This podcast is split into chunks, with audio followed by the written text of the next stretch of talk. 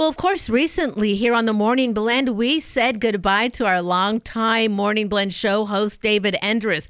And it was in no small part to the grand advice from our good friend Ashley Micciche from True North Retirement Advisors. Did he take in all that great advice? Well, yes.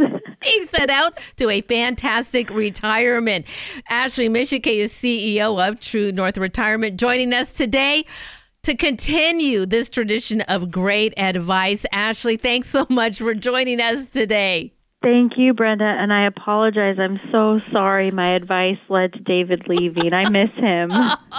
oh, we all miss him for sure. And like you said in that last show and your message, he had not done such a good job in planning for his retirement. But it's great to know that you are there to help your clients to look forward to these years. And many of us do. And we want to make sure that we are ready, ready for anything that might come along. But something that people may not be thinking about right away is you know, couples come together, they have this wonderful life, but if there are years between when one spouse will retire and the other, there's some important considerations to look at. And that was one of your recent topics on your podcast. So tell our listeners a little bit about what are some of the challenges that they need to think about if they're retiring, say, just maybe a couple years apart, or maybe if that gap is even greater?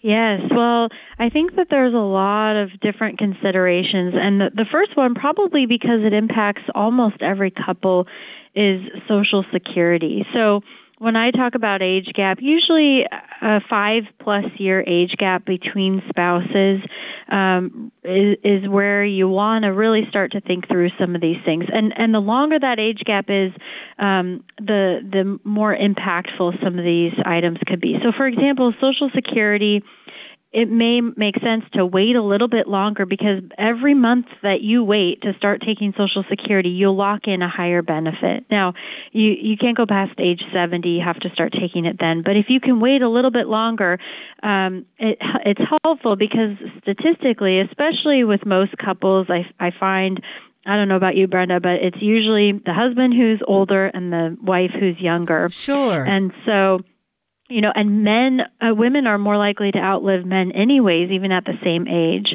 So I had a client, um, she has since passed away, but she outlived her husband by 40 years. Wow. And, and so, you know, we want to think about the fact that it's very likely that one spouse is going to outlive the, uh, the other, especially if it's a younger wife spouse who outlives her husband. Um, and so we have to plan ahead for that in a variety of areas. But the first thing I would think about is Social Security, just because it impacts so many people. And if you can lock in that higher benefit when you pass, and assuming your spouse is still alive, they're going to benefit from that because their income will be higher than it otherwise would have been had you taken it earlier. So that's just one example, but you know, there's a multitude of other um, examples too. Like, for example, if you are fortunate enough to still have a pension, mm. um, the the you want to very carefully consider the the uh, decision regardless. But you know, there's different survivor options uh, with pretty much any pension these days. And so, if if you're the one with the pension and your spouse is going to likely uh, keep needing that income after you pass, then you want to make sure that you're choosing the survivor option that's going to provide that income to them. So those are just a couple of um, important examples.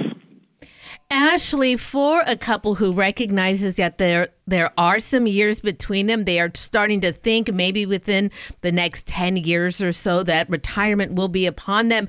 Are there scenarios or ways that they can work out scenarios meaning that let's say the the husband's going to retire but the wife's not quite there yet that they can look at what it would take for them to maybe retire at the same time. Maybe they want to hit the road, start traveling while they're still feeling healthy and active versus maybe saying, well, if you retire first, then it's going to take me a couple more years to get to where we need to be. Are there ways that a couple can work out the different scenarios to see what their retirement looks like? Yes, absolutely. Um, and there are a few basic resources available online to to do that and and kind of do an analysis. Um, and if listeners are, you know, if you're working with a financial advisor, most of them have the capabilities to kind of model that for you.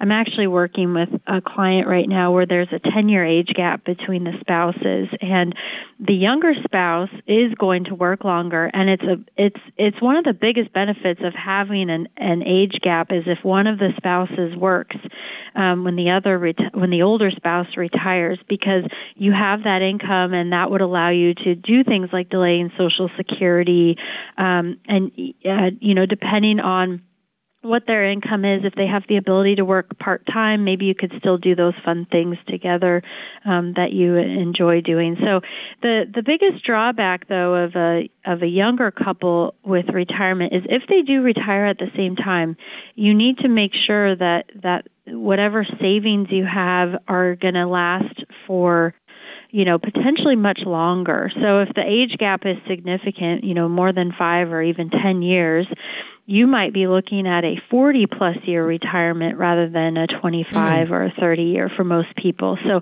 making your money last for four decades is a real challenge, um, but that's a that's a realistic scenario for couples who do have an age gap that is significant, who then want to also retire at the same time. Ashley Micciche is joining the Morning Blend once again with just outstanding retirement advice and just a reminder of things that we all need to be considering as we head into these retirement years. Another important thing to consider with an age gap, especially if you're thinking about one like you had mentioned, your client with a 10 year age gap, long term care. Because the possibility that uh, one spouse could be taking care of the other for a long term or even needing more specialized care, that's also going to have to work its way into the discussion. What do they need to remember about long term care?